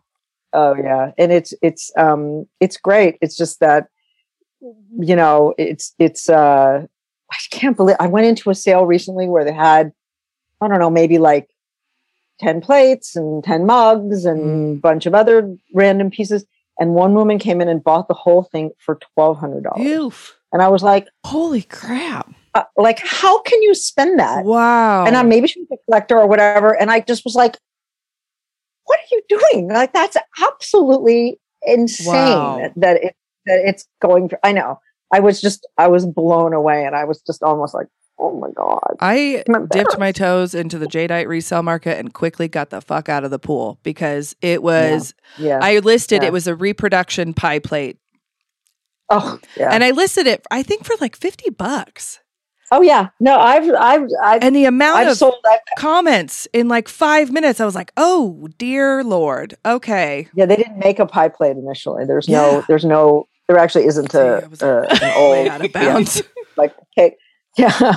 So um yeah, I know a lot about it. I'm I'm a, I'm a, been collecting it for so long, and it's just it was sort of just accidental. So We have to have you back on to just talk about jadeite. Like we just have to have I like it. Yeah, Yeah, we will. yeah. No, I I could answer a lot of. I could. I've I've seen a lot of it, but you know, I still come across it every once in a Mhm. while, like just for a couple bucks, and I'll just then I'll just if it's something I if it's that cheap, I'll buy it, or if it's a piece I don't Mhm. have and it's reasonable, um, because there's definitely I don't have all Yeah. of it, you know, um, I'll pick it up and What's it, your you know, like what's your bar for bringing something like that into the house? Like what does it have to pass to come home? uh for Yeah. jadeite um well it just has to be rare i would Yeah. say it would have to be rare and and reasonably priced Mhm. so i'm not going to pay more than 20 bucks Yeah. even for Mhm. for anything Mm. you know and like i mean the fact that like just a mug like a plain jadeite mug goes for that or more i don't even you Mm-hmm. Yeah. know so it's crazy That's the only jadeite I currently own is two mugs. I Yeah. had I bought a Yeah, whole I- bunch from a house and like got it all and I was like I like it but it's not my thing. Like I'm not a Right. so I sold it all. I sold most of it or gave it to friends. yeah And- Well, and that's the great thing is that like I have that with a lot of things too, where I pick it up, I know I can sell it. It's not my it's not my Mhm. thing, and I don't have a problem parting with it. You know, like I guess like vintage Halloween. Like I'm not, I don't really decorate for Mhm. Halloween, so I don't like I, I buy as much as I can and sell it all at Halloween because I know it's super collectible. It's like the most, most, Yeah. most obviously. Um, but I don't have a problem. People, how can you? I had I had probably twenty five blow molds this year at the flea market that I sold at Halloween, Wow. and people are like, "Is this your collection? Are you selling your collection?" That you and I'm like, "No, this is just what I've picked up in the last two years and during since the pandemic." And I don't, I just, I just don't. Um, it doesn't, it doesn't speak to me in a way where I have to start collecting it. At least not Mm-hmm. Yeah. now right. Yeah. and um and so but christmas is much harder for me you know to to let go of certain Mhm. things you know i for some reason i just even though i'm jewish and i grew up not celebrating christmas and we never decorated for christmas i think that's why i'm so obsessed with christmas now Yeah. it just it, i'm just discovering all the vintage Christmas and and everything like. But so it's so funny that people are like, "You do Christmas better than most of my like you know Catholic friends," you know, and I'm just I don't know I'm so obsessed with it because I'm I'm almost just like discovering Yeah. it now since I started dealing in it. I really I never collected it when I was just working full time and and not a Uh-huh. dealer, but now somehow since that's the one thing that I've just and there's so much Yeah. of it too. Mhm. It's like Yeah. it's everywhere and it's not like Halloween, which is more rare. Mhm. Christmas is just like, and I, I'm like, Well, and like, yeah, you weren't inundated with like your mom's shitty Christmas decorations like I was. I love you, mom. no, But it's like, you know, you weren't like if you're out and you're not being influenced by like what you grew up with, you're just like, shit, that's cool. Let's take that home. yeah, exactly. I'm just appreciating it. And my husband, I guess he he's Jewish too, but he grew up. His mom loved kind of the Martha Stewart aspect of Christmas. You know, Mhm. just sort of the the you know the Santa, not the Jesus. Yeah. you Yeah, know, yeah, yeah. like that part that way. And so he's enthusiastic about it. He's like, "Oh, I love Christmas!" Like he gives really good. What do you want for Christmas? And he's really into Christmas, which is so. And our kids are just looking at us like, "What is wrong with you guys?" you know, now it's like so funny. But I just, I'm that's that's at least now what I'm really really I love, love that. is, That's is awesome. finding. Yeah, so it's um, that's harder for me to let go of than Mhm. the Halloween, which I know is more rare and stuff. Yeah, so that's Jill and me. really She's the. Christmas one. I'm the Halloween one. Yep. Yeah. Yeah, yeah. But I'm also cheap. I'm not going to pay like full price Same. for No, Halloween same. stuff. No, no, I'm. Oh my god, I'm. I'm so Mhm. cheap now. It's. I'm, that's the other thing that's happened is just. I'm just a, such a Mhm. cheapskate. Oh my yeah, god. I just can't. I can't bring myself to do it. No. Mm-mm. Mm-mm. I wish we had you. And you know, I wish yeah. I had you for a million more hours today, really, because this is know, I'm no. God. No, fucking- you I- did so God, This has There's been- awesome. a handful of Really? times that we've recorded that I've lost track of time. And like as it's slipping away, I'm like, no, no, no, no, no, no, no, not yet. so this was uh this was incredible. Before we get to it was really this is like I'm gonna ride this high all Oh, week. thank This was awesome. So fun for me too. I I could talk about vintage forever. Literally. we love that. We love that. Yeah. Yeah. So Yeah. before we get to my favorite part of the show, where can our listeners find you online? Oh, so you can find me mostly on Instagram, I would say. Um, and my Instagram is Ruth, then initial S, which is my maiden name, the first letter of my maiden name, and then Rosenfield. So Ruth S. Rosenfield, which was it was my personal account, and then it kind of turned into my vintage Mhm. account. Um, so it's probably not the greatest name, but then underneath it's Squirrel Vintage Shop, which is what I, I named love- myself because squirrels are nature's hoarders. Therefore, that's why that's how I came up with my name. I love it. Um, awesome. And then on Etsy, I opened an Etsy store right before the pandemic. I think just to start to get rid of some Christmas. I was I had so much Christmas, and then it ended up being so great that I had a Etsy shop during the. You know, it was like then I started filling it up Mhm. during the pandemic, and that worked really well for me. Um, so my Etsy shop is called Squirrel Vintage Shop. It's great. I love that name. Um, and then yeah, and I'm Perfect. I'm on my phone. My my uh, my my uh, text message sign off says sent from my phone attached to my hand because that's basically my phone is never ever ever leaves my hand. So I'm I'm available by direct message on Instagram pretty much. Yeah. If anybody calls me, they go, "Oh, you answered really quickly." I'm like, "Yeah, I'm looking at my phone, duh." I'm not like it's not across yeah, the house. I just don't. If I don't have my phone, it's, it's a, it- something's wrong with me. People know that. They text me, and if I don't text right back, they're like, "Oh, she's dead. Yeah. Something's going on." yeah, it's really bad. I I have our whole family. The four of us are on a family Mhm. plan. My usage is Oh, like, yeah. uh, oh, you know, I have two kids in their twenties, and they're like, my usage is just Mom, the what most. are you doing? Mind your It's business. ridiculous. Of course, Yeah, we'll have yeah. all of your accounts tagged both uh, with links on our website as well as on Instagram so everybody can find you easily. And now, since we've built such a beautiful friendship, it's time for me now to To ruin it, bring it. it to its knees. I'm sorry. I'm starting to enjoy it, but I also had a crazy week with my toddler. So it's just that's the bypass of this. Um, for those of you that are new to our show, every week on the Mothball Prophecies, we do an imaginary estate sale walkthrough. The items in the estate sale are from our guests' favorite list of things. And it is set up in a scenario of uh, you have to pick one or the other item. There are no loopholes. You have to find your own. And if you think it's your favorite color, it's your one item, it's your golden goose, it's definitely there. And you have to choose between it. Sorry. No, the. Uh, scenarios are made up, but the items are very real. Are we ready? Uh, no. All right. Today, we, of course, are at a flea market because if we're in your neck of the woods, we're going to a flea market. We don't have them here. The first booth we come to has actual, factual, not reproduction advertising signs, which is a big deal. Mm. The first one is a vintage porcelain sunbeam bread sign. Ooh. The second one is a vintage porcelain Sinclair gas station sign. Which one are you picking? Ruth, we'll give it to you first. 100% the bread sign. I I collect um, bread. It's actually right here. Rolls of old bread wrapper, wax paper Wow. Holy cow, that's so cool. I have I love that. I have I have trying to pull them out. Yeah, I have I have about 20 different rolls here oh of my different gosh. amounts. Oh my And- God. So yeah, and it's because of the the graphics with the, the like. Okay, so I mean, you had Yeah, I mean that to. was an easy one for you. like you had me at Yeah. bread. Yeah. All right, Jill. Um, I'm also going with the bread. Oh, I am uh surprised. Yeah. I am going to go with the Sinclair sign because in my imagination it has that derpy dinosaur and I love that. Oh, he is a cute little. it's derpy amazing. dinosaur. Yeah.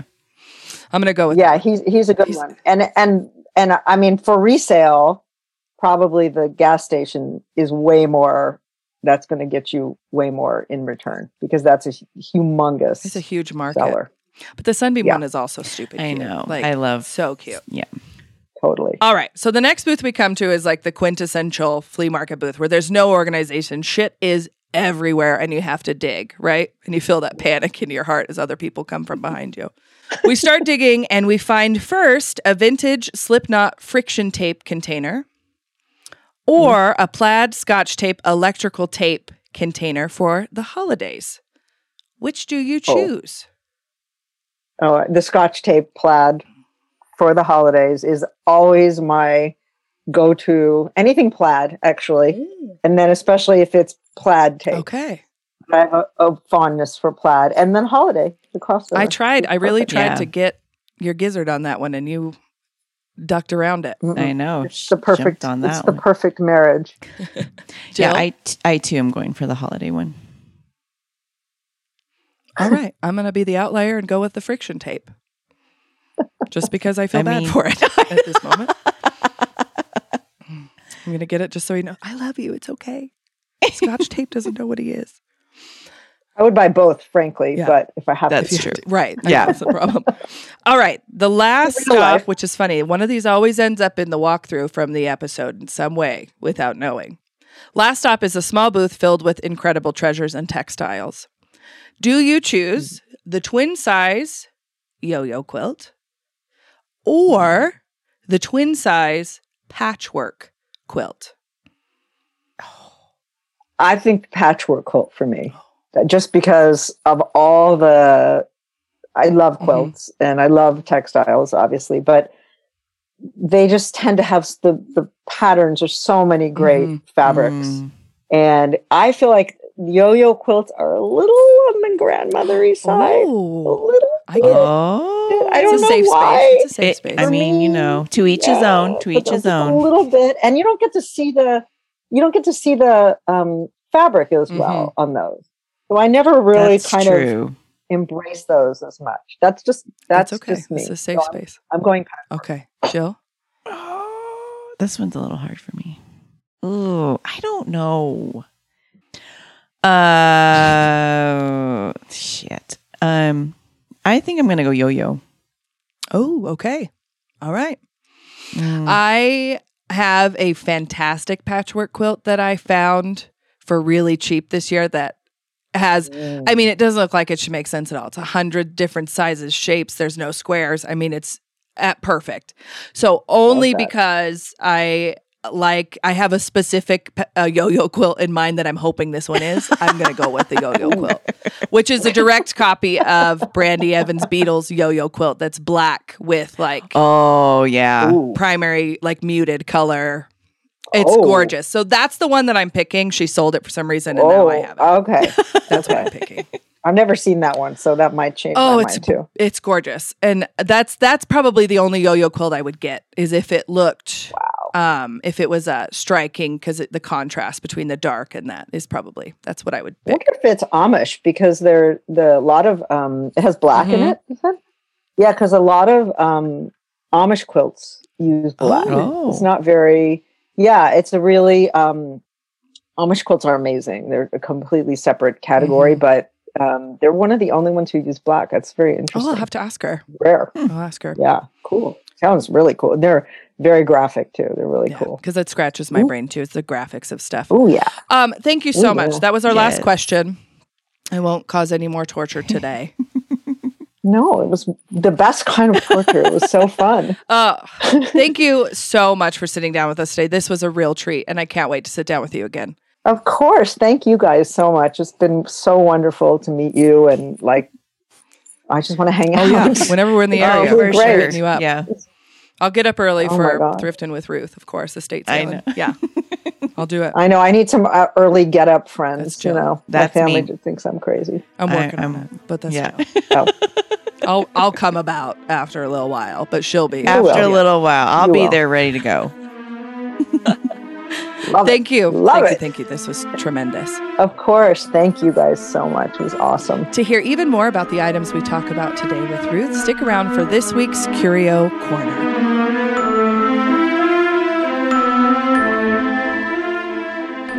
Miss Ruth Rosenfield. First of all, uh, uh, on top of everything else, what an absolute fucking delight to sit down with. Um, yeah, like it was so cute. We were excited to talk to her. She's excited to talk to us. Really? It was so cute. the cutest and you know if you listen to last week's episode we had um like an audio snap well covid it was fucking covid it wasn't even audio it was It covid was. Yeah. um my son's daycare was closed it was ripping through your work and i mean really it's everywhere it's everywhere where we live right now yeah. Yeah. and it was like we were waiting for your test to come back. And uh, we we had two interviews to record. And so i we were scrambling saturday to get enough equipment get make sure there was stuff in town to go. And it actually it's worked out for the better right? Now you have Mhm. equipment at home. Yeah. and I have stuff here. And when I was listening back through last week's episode, I was like, "Oh my god, it sounds so good!" Like, Oh, good. Because I kind I forgot to ask you Mhm. because we've both been busy. So I'm glad to hear that because I mean I love being there too. But this is it was just so nice to stay in our pajamas yes, and and then you know hmm have a little break in between, fill our coffee, and then talk with Ruth. It's Yeah. it was perfect. it was great, and it was so cute. So we had Megan on um, first, and then we were like, "Oh, we're getting ready to." Uh, she goes, "Aren't you interviewing Ruth next?" And we were like, "We are." So it was. I thought that was so cute that they're friends in the the vintage Yeah, world. because then when Ruth came on, she's like, Megan just texted me and said it's your turn. hmm so cute. So it was fun. And then we um, talked to Ruth, and she, I mean, as you heard in the interview, she is so interesting. And I loved hearing the perspective of her journey to like reselling kind of uh, like accidentally, you know, Mhm. finding another joy and passion in all of that. And I really appreciate like her eye as the design aspect in what she's looking for and how that started for her. I just think that's so cool. Well, and she also had such great tips for Oh estate selling. Mm-hmm. Like uh, some of the stuff she was talking, like how she will Google Earth. Yes. I'm I- like, So, um, yes. this is sidebar, but it fits me. So, um, this last week after we spoke with Ruth, right, I was like, I can't wait to use that Google trick to figure out when a house was sold. hmm And I'm driving to work and I see a yellow dumpster, one of the huge dumpsters in a driveway. Okay. Now, I know all of you collectively just gasped because we all know what this means. Okay. they are either remodeling or they're clearing a house out. Okay. So, this is my everyday way to work. And I am watching this dumpster get filled with stuff from this house. And my brain starts to go like, you know, I have to rescue all the vintage, which is a problem. And I'm I'm driving past and I see it and I see every day and I'm like fuck. And I'm like messaging you know our friends in Marco Polo just like guys this is so bad. I can't handle this. And I was like I gotta you know I gotta figure out who lives in that house. So what do I do? I Google the address found the name of the owner and when it was sold it was 38 years ago that the house was sold. Oh, and it had only had three owners, two within the same family.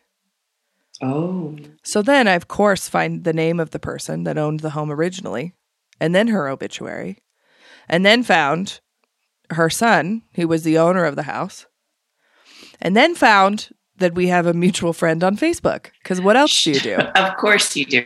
Of course you do. So then I message this person. I say, "Hey, do you, do you know?" I'm trying not to be weird. Do you have by chance this name ring a bell? She was like, "No, I don't think so." And then she called me and she's like, "Wait, is it this person?" I'm not saying any names for a purpose. Right, right. Um, and so she, we were talking on the phone, and she goes, "I sent him a message." I said, "Okay, great." And then I get back to work. Now, mind you, I had Googled his name, his mother's name, all of this, and there was no obituaries or anything listed. When, as I'm on the phone with my friend, I pull into work and I re Google the name, and up comes an obituary. Mm. And he did not have any family, he did not have any children. And so now, then I was like, well, now it's, now I can't stop at this house. I can't ask them. I can't. Right, right. I don't know who's cleaning the house out. I don't know the circumstances. I do not know how he died. I felt so bad that my friend found out that her friend passed away this way. yeah. and I was it was this really strange moment of like seeing this stuff, realizing what happened, and then being like the very real aspect of what happens to people's stuff after. Yeah, I mean, I you know that's how life goes on too. I Mhm. mean, nobody expects anybody to keep a house the way it is. Like when we No. sold our house, I um, immediately was like, you know what, new people are going to come in. They're going to do whatever they want. I know they're going to repaint the walls. You know, Yeah.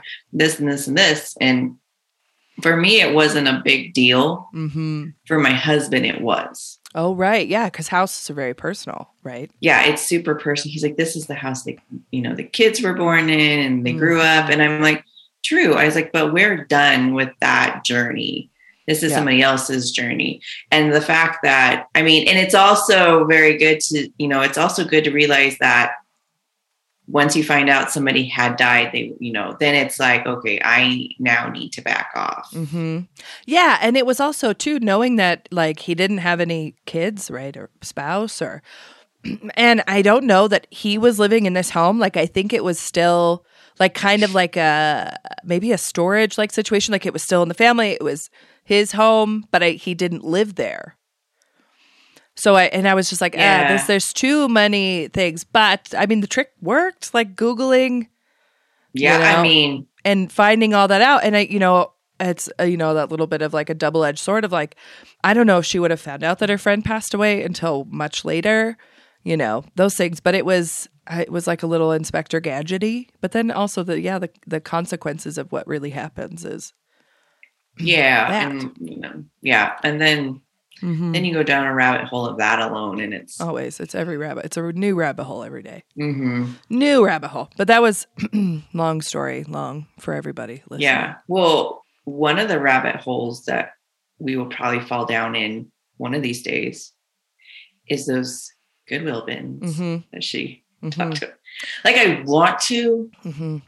but then I don't want to because my nurse brain kicks in yeah and all the gross things just start Yeah, and I have had me. one Goodwill bin experience.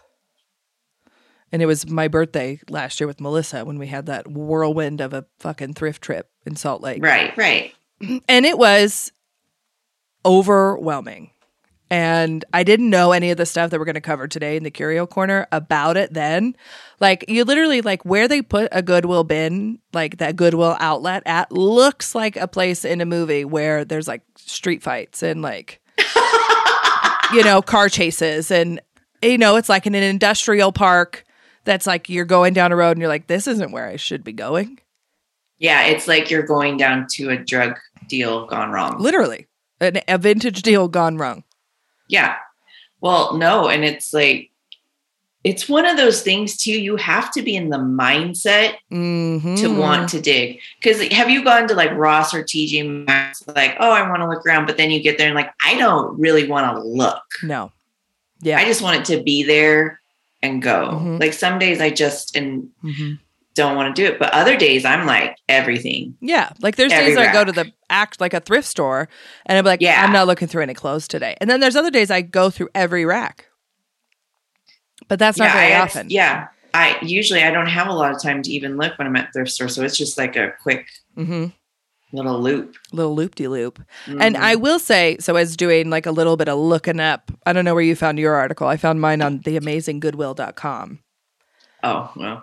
Is that where yours is from? Okay, we'll just go point by point. We'll go every And other. they're the same thing. now that we know the same thing. The one thing I have beef with is they say in this article that this is like the last stop for vintage before it's or whatever's donated before it goes to salvage or whatever, right? And they have this line in there that they say they like treat all of the items donated with the utmost respect. And I was like, I have seen the dumpsters outside of my Goodwill and know for a fact that there's so much stuff that just gets thrown away. Yeah, like ours, because we only have what three really decent thrifts you can actually leave stuff in. Mhm. Five. Yeah. Oh. Um, but for our area, because we're we we're the main city, but then we have all these little towns around us. hmm So it's like either go to those thrift stores or they go to the dump. Yeah. And then our thrift stores get so packed full of stuff Mhm. constantly that yeah, then they just end up throwing away. And then I'm like, yeah, what are you throwing away? Right.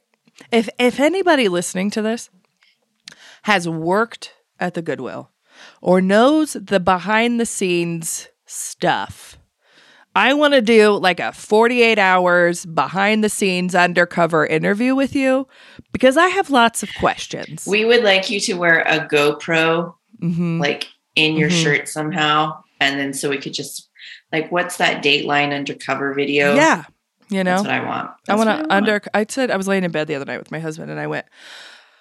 I think I'm going to go undercover on assignment at the Goodwill, and he rolled. He's like, "What?" I said, "I just have questions I need answered, and the only way I'm going to get them answered is if I infiltrate." And he was like, "You're insane," and I was like, "He's also editing this video. I love you, babe." and uh yeah so anyways i didn't i didn't i won't but let's let's talk about what is the goodwill outlets both of these articles are coming from theamazinggoodwill.com I love that. That's a note. That's a Mhm. Okay, so well, this one says it's in Wisconsin. There's yours one- does Yeah, mine does. all right Where does yours say? mine uh mine's i think just straight up the good wheezy Oh, all right. Well, let's talk about this will be interesting what is okay. How does the Goodwill outlet work? mm-hmm Okay. So the Goodwill outlet has approximate, approximately 150 large rolling tables or bins on the floor at any one time, which that right there is just overwhelming for me. And the one I went to because I think I think I read that article too. Is it the one that's in Racine? Uh, no. Whatever. That the one that we went to in Salt Lake did not have 150 tables. Yeah, and I'm wondering if this is just on average, depending on the population and how big your store is, Yeah, or how sure. many stores you have in that area too. That makes sense too. Um, so, and then every 30 to 45 minutes, the crew will put will pull 20 to 25 tables with older merchandise from the floor and add 20 to 25 tables with new goods. Mm. Quickly move out of the way when you hear cart moving. Wait until the Goodwill team signals okay to shop before you shop a new row of tables. I so I didn't that did not happen when we were at the Salt Lake one, right? And I was watching Instagram stories and it was Miss Jessie Jane had posted her experience at the bins, right? She goes fairly often. And um she like they're giving this like whole lecture as the bins open. Like they're they're doing the whole spiel of how the bins work. And it was very much like this is how this happens, this is how this happens. And Right, right. Kind of like fuck around and find out goodwill employee attitude. Be like, do you want to come back to Goodwill? You better best behave. Like the mom look. Uh, yeah.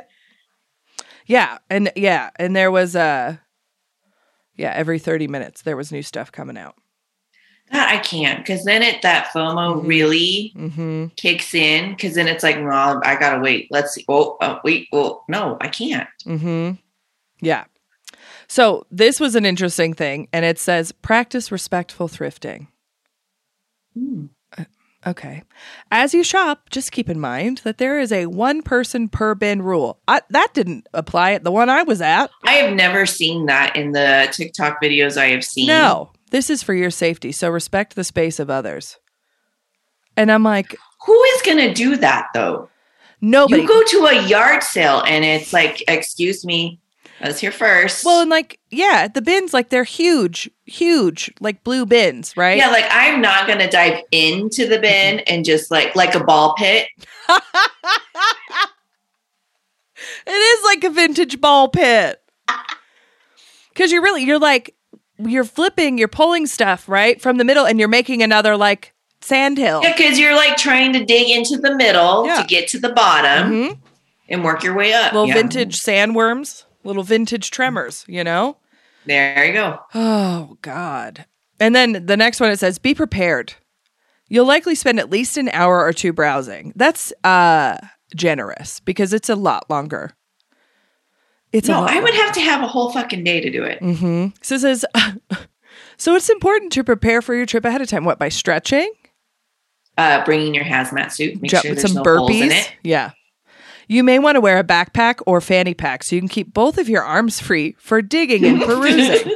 it can also be fun to bring some music with you so you can tune into your favorite songs as you explore the store. As your AirPod falls into like some crap. And somebody not abiding by the one person per bin rule is like, "Fuck yeah, AirPods! Woo! Those are connected to my phone." Sir, I was listening to a podcast. I was listening to the mothball prophecies about vintage. They'd be so Actually, do you want to listen to? You can put that in your ear right now. Pop We can listen together. Bop that shit in. Well, I guess we should start at the top of the bins of like, what can you find at the bins? What yeah, can you what find? can you find? Okay, so the difference between like how is a Goodwill outlet different from a traditional Goodwill? The Goodwill store and donation centers receive donated items daily, right? We already covered that. Um, these items are then sorted, priced, and taken to the selling floor, which I guess is what they call the open part of the store. Sounds like the stock market. Right, taken out to the corral. Um, when an item doesn't sell at one of the stores, it is shipped to the Goodwill outlet for one last chance of being sold. Which, okay. Um, the items are sold as is and it is not sorted by category. So, other than electronics, glassware, and oversized items like furniture, all of the merchandise is intermingled on the rolling tables. We recommend wearing sturdy gloves when sorting through merchandise. and you know, you should probably wear some safety goggles. Yeah, well, or glasses. You're good. Push those. Yeah, but if it up. comes in the side, that's true. I just like to live on the edge. I know you There do. was- I don't. I was waiting for the ick at the bins, right? And I was like being conscious of it. And then Melissa was like, "Oh God!" And I like turned, and she's like, "It was wet." Hmm. Yeah. Yeah. Well, let's let's talk about. Okay, so you have your stuff. Everything's mixed up. You've dug everything, but nothing's priced. How do they price it? Okay, so it's a price per pound thing. So I assume they know how much the carts weigh. Yeah.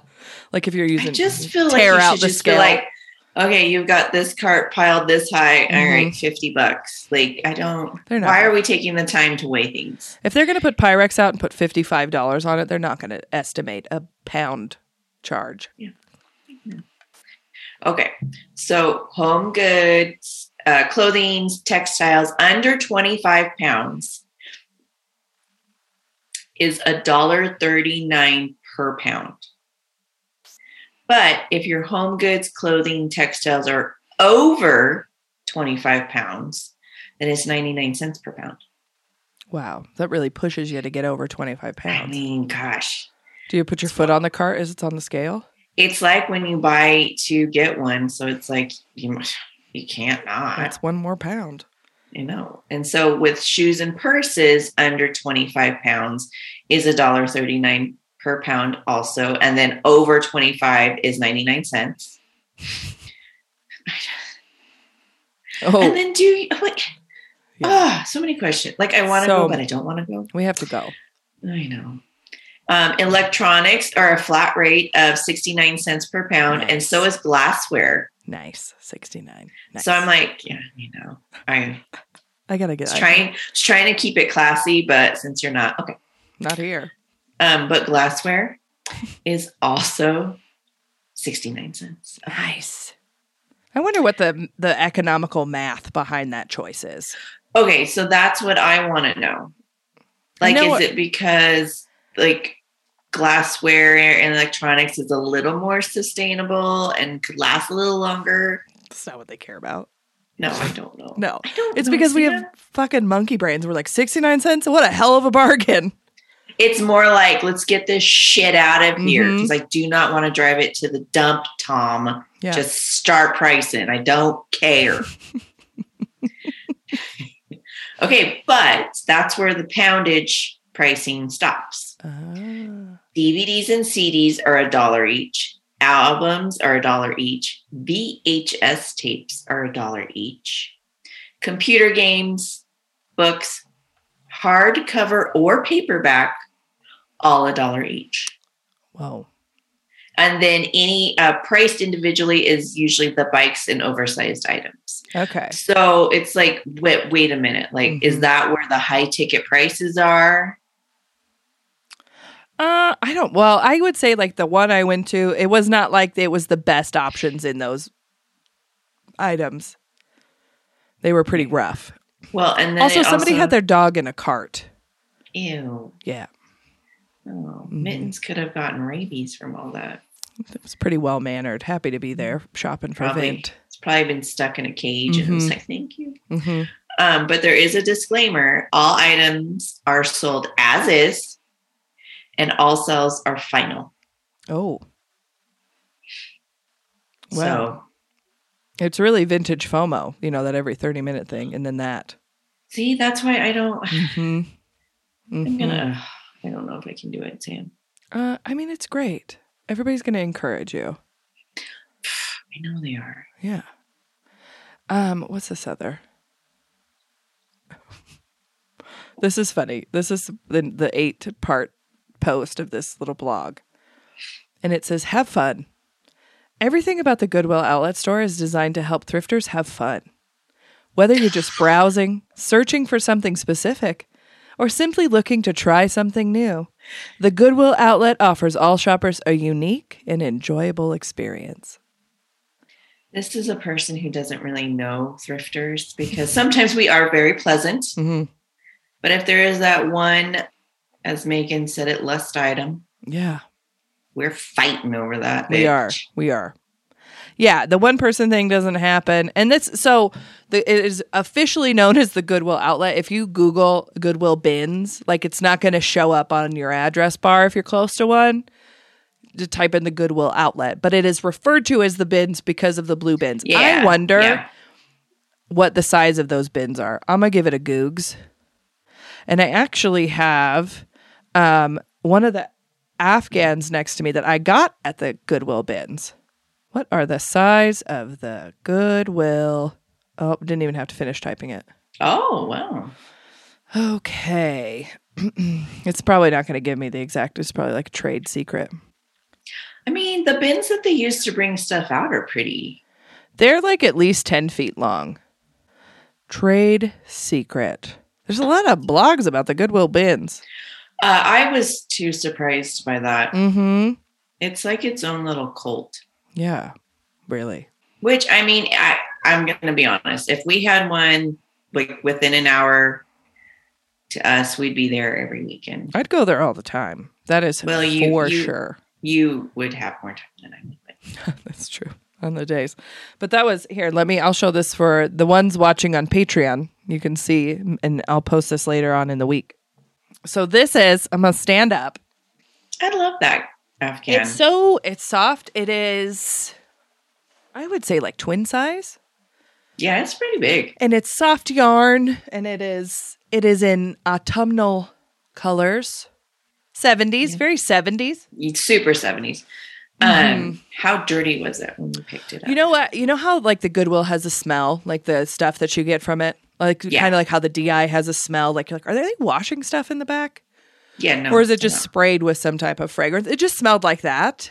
But Yeah, okay. when I brought everything home, I kept it in trash bags tied up Yeah, smart. for about two to three weeks before I did anything with it and just kept them in the garage. And then um, when I washed everything, because I washed everything, I washed it on hot, even knowing that it is an Afghan, Right. right? And it's for me, so I don't give a shit if it felts a little bit.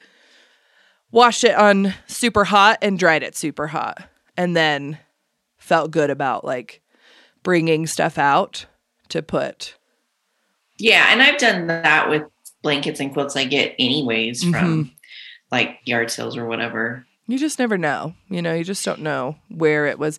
And like, yeah, you know, we're a little weirder about some things that can be on furniture because my husband works in a furniture store. So, you know, Yeah. we're a little Yeah. but Mm. that was that was all for this week's uh curio corner. I was just delighted to act to have the chance to sit down with her. She was so nice and she has shared the shit out of the show this week, which means so much to us. Oh my gosh. I just It's truly special. when people do that, I just am like, thanks. Thank thanks, you. guys. Thank you. Yeah. It's just incredible. And um, please go look at Ruth's Instagram. It is just eye candy. It is vintage eye it's candy. so delightful. And her Etsy store Mhm. is also delightful. And yeah, and you know, I'm excited to have her back on the show because Mhm. she, you know, she is so she is full of so many stories. really. And we we barely got to her collections because we were just so into the estate sale stuff. Yeah. And so yeah, Ruth, I know you're listening. You have to come back. We have to talk about your other sure. stuff. Um, and please go look at all of the images that we're sharing today of Ruth's collections on the Mothball Prophecies Instagram. Go to her Instagram, Ruth Rosenfield, and then it's Squirrel Vintage Shop. That's what she is on Etsy as well. And uh, her eye for art and design really shines in her um, Instagram. If you're looking for color palette ideas, the way Oh, things work God. together, how to make your own little vignettes at home, hmm chef's kiss. Chef's kiss. For sure. Yeah. Thank you so much for listening this week. Check us out wherever you listen. Tell your friends about us. Leave us a review, whatever the hell you want to do. Let us know you love the show. We love hearing from you. It makes Jill and I cry every week. Yes. And yeah, and I just, guys, I just can't handle the feelings sometimes. Mhm, it's too much for Jill. She had a black heart. I do, and it cracks a little bit. hmm It does. As always, we want to thank our wonderful team behind the scenes. Gray For sure. for making us sound good every week and dealing with this, some of the audio I give you. Our microphone for s- punches. Oh gosh, yeah, sorry. Um, and to spell check for all her clever little write-ups. hmm She just is like, mm. The best. Can't, I'm Perfect. crippled by writing now because she's so good. I know. Every time I have to text her back, I'm just like, does this sound okay? Is this spelt right? Is this the right grammar? Mm-hmm. I'll just talk to text. Don't don't do anything with it.